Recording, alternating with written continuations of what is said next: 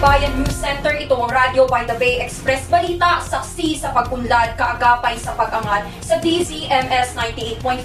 Maghahatid sa inyo ng mga nagbabagang balita sa anumang sulok ng bansa. Ngayon, eksaktong alas 5 ng hapon, ikalabing pito ng Marso, at ito ang mga nagbabagang balita sa oras na ito.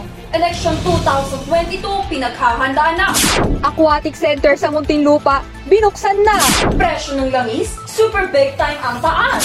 Mga aspin, maaari maging katuwang laban sa krimen.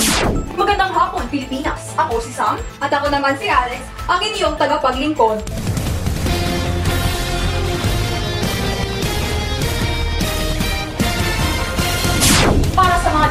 Ng mga nagbabagang balita, habang papalapit ng papalapit ang eleksyon 2022, naghahanda na ang mga Pilipino sa kani-kanilang lalawigan para sa gaganaping botohan sa paghalal ng susunod na Pangulo ng Pilipinas sa ikasyam ng Mayo. Narito si Antonio upang ibalita. Sa kabila ng pandemya, kapansin-pansin ang mga pangangampanya ng mga kandidato.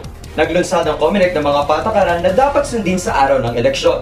Katulad ng nakasanayan, pareho pa din ang gagawing sistema ng botohan. Isisiwalat din sa telebisyon ang gagawing bilangan ng mga boto nang sa gayon matutukan ng buong Pilipinas. Antonio Mendoza para sa By the Bay Express Balita. Pinangunahan naman ni Mayor Jaime Presnedi at ng iba pang lokal na opisyal ang isinagawang pagpapasinaya sa bagong tayong aquatic center sa Muntinlupa. Para sa karagdagang balita, narito si Miss Capanela. Kasabay ng ika-27 anibersaryo ng pagkakatatag ng lungsod ng ika-isa ng Marso, nagkaroon ng ribbon cutting at pagbabasbas sa pagsalubong sa pagbubukas ng Montiluca Aquatic Center. Ang aquatic center na ito ang pinakaunang panloob ng Olympic-sized swimming pool sa buong bansa. Tinayo ito upang makatulong sa pagsasanay ng mga atleta.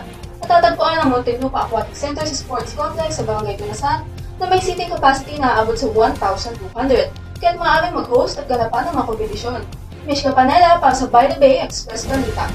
Magbabalik ang By the Bay Express Balita pagkatapos ng paadalang ito. Uy, paboto ka niya this year, di ba?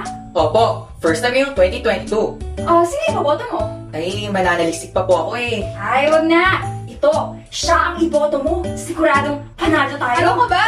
Nakita ko sa FB, di naman yan legit. Anong sinabi mo? Ikaw pa? Facebook, Facebook ka bang nalalaman? Nakikisama ka lang naman sa mga bata ngayon. Totoo nga! Sige, pag nanalo kandidato mo, magpapaputol ako ng tatlong daliri. Ah, Sa darating na halalan, siya rin magsikat ng bagong umaga para sa mga Pilipino. Ito rin ang pagkakataon ng mga botante na makapili ng tamang kandidato. Sa pagpili ng kandidato, isaalang-alang ang kanilang karanasan sa pamumuno, ang katapatan sa mamamayan, at siguraduhin wala silang kinupit sa kaban ng bayan. Iyong tapat at tunay, hindi lamang pulos yung ng kamao ang kayang ilatan. Siya rin hahawak sa puso at pupulong sa tenga ng bawat Pilipino. Sulong Pilipinas! Ang mensaheng ito ay hatid sa inyo ng MSHS. Aim high!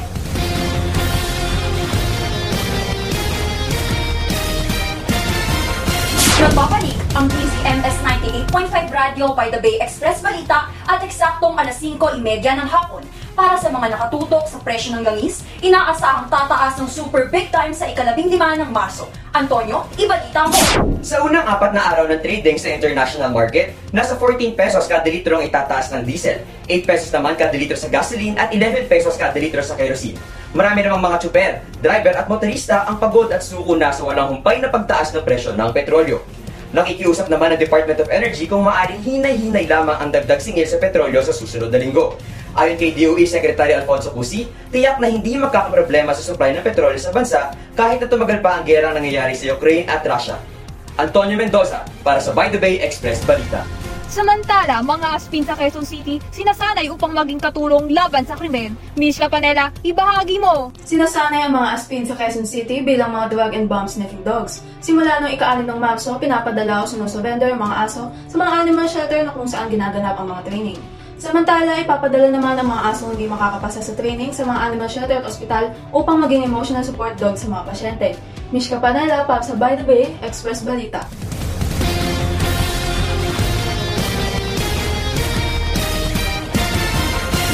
At ito ang kukumpleto sa balitaan ngayong hapon. Ako si Alex, At ako naman si Sam, ang inyong tagabahagi ng balita. handog sa inyo ng By the Bay Express Balita sa DZMS 98.5 mula sa Baybayan News Center.